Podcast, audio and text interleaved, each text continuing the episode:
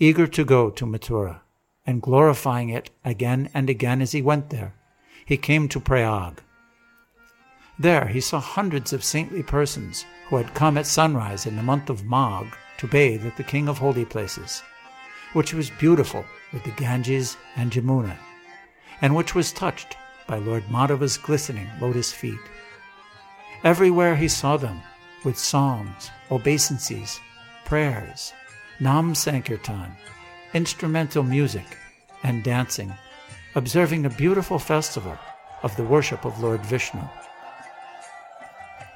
Ignorant and struck with wonder, he asked the Vaishnavas, O singers, O reciters of prayers, O you who fall on the ground as sticks, O musicians, O you calling out Ram, Krishna, O you crying, you with beautiful tilak, you wearing a beautiful garland, be quiet for a moment, stop making so much noise and tell me, what are you doing?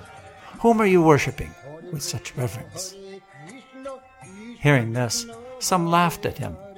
Some said, Fool, be quiet. And some, kind to the poor fellow, told him, O son of a Brahmin, you don't know anything. Your intelligence is confused. Don't again and again call out to the Vaishnavas, and don't talk to them in this way. Initiated by a guru in mantras and rules of worship, we always worship Lord Vishnu the Supreme Personality of Godhead. O best of Brahmins, some of us worship the form of Lord Nrsimha, some Lord Ramachandra, and some Lord Gopal. We worship Lord Vishnu, who has many forms. Sri Parikshit said, embarrassed, the Brahmin humbly yet cheerfully asked, Where does he live, and what benediction can he give? The Vaishnavas answered, He is the Supreme Personality of Godhead. He lives everywhere, eternally. He is within and he is without. No one is like him.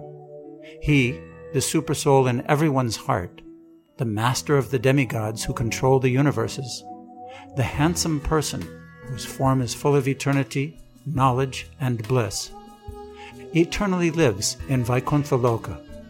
He gives himself as a gift to his servants. The Shruti and Smriti offer prayers unto him. Who can speak of his glories? In this place, again and again, you may hear the Puranas that describe him.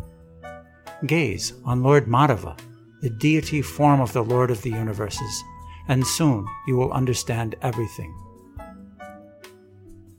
Sri Parikshit said, Gazing at Lord Madhava and bowing down, he saw that Madhava and the Madan Gopal he meditated on in his mantra were the same person.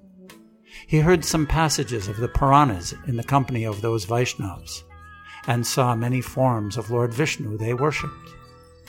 Bewildered and still not understanding, he thought, The Lord of my mantra is the Lord of the universes, and Lord Madhava is the Lord of the devotees.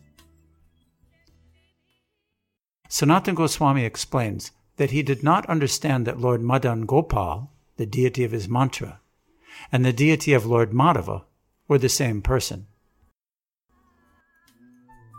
He wondered, is the Lord I worship a person different from the Lord they worship, Madhava, the Lord of the universes?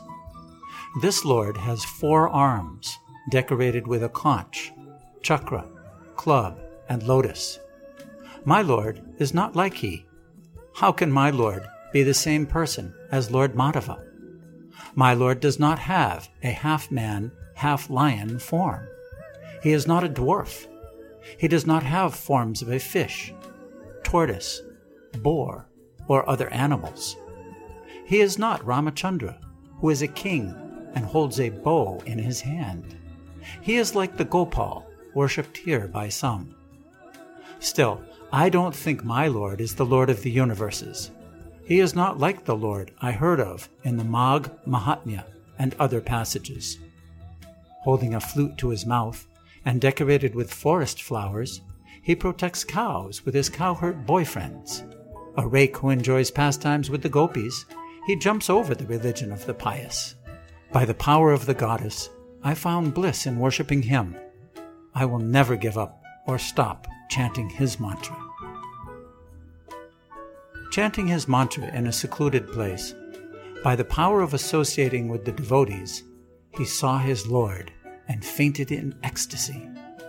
When he somehow stood again, he lamented that so much time for chanting had been lost. How has this calamity happened to me? This is a great obstacle. Night has come, but I have not completed my chanting. Was I overcome by sleep? Was I possessed by a ghost? Ah, I am so wretched that even in this misfortune, my heart somehow feels happy. Lamenting and fasting, he fell asleep. Lord Madhava then consoled him, saying, Remember, O Brahmin, the words of Lord Shiva, the master of the kings of the universe and husband of Uma.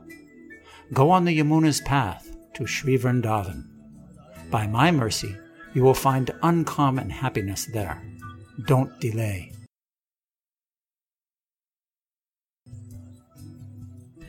He rose early in the morning and, a happy man, began his journey. Gradually, he reached Mathura city and bathed at Vishramghat. Then he went to Vrindavan. As he chanted, in meditation, he saw the Lord's associates. At every moment he rejoiced. Not seeing anyone in that land decorated with cows, he wandered here and there. Then he heard someone crying east of Keshighat. He went in that direction and heard a voice lovingly chanting the holy names. Because of the forest's blinding darkness, he could not see anyone. Concluding that that sound was coming from the Yamuna shore, he eagerly went ahead. There, in a kadamba grove, he saw a handsome youth with delicate limbs, dressed as a cowherd boy.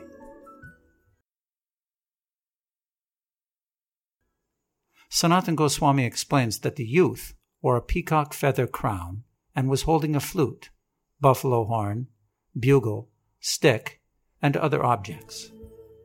Mistakenly thinking that this was his worshipable deity, in great happiness he called out, O Gopal! and to offer respects fell as a stick to the ground. Sanatan Goswami explains that the Brahmin thought this person was Krishna because of his dress and ornaments. Returning from his meditation to external consciousness, that person, who was a knower of everything, understood that his guest was a Brahmin of Mathura living in Kamadesh and engaged in the worship of Lord Madan Gopal. He came out from the forest grove, lifted his guest up, bowed before him, embraced him, and made him sit by his side. Sanatan Goswami explains that this person understood that his guest had been sent by Srimati Radharani.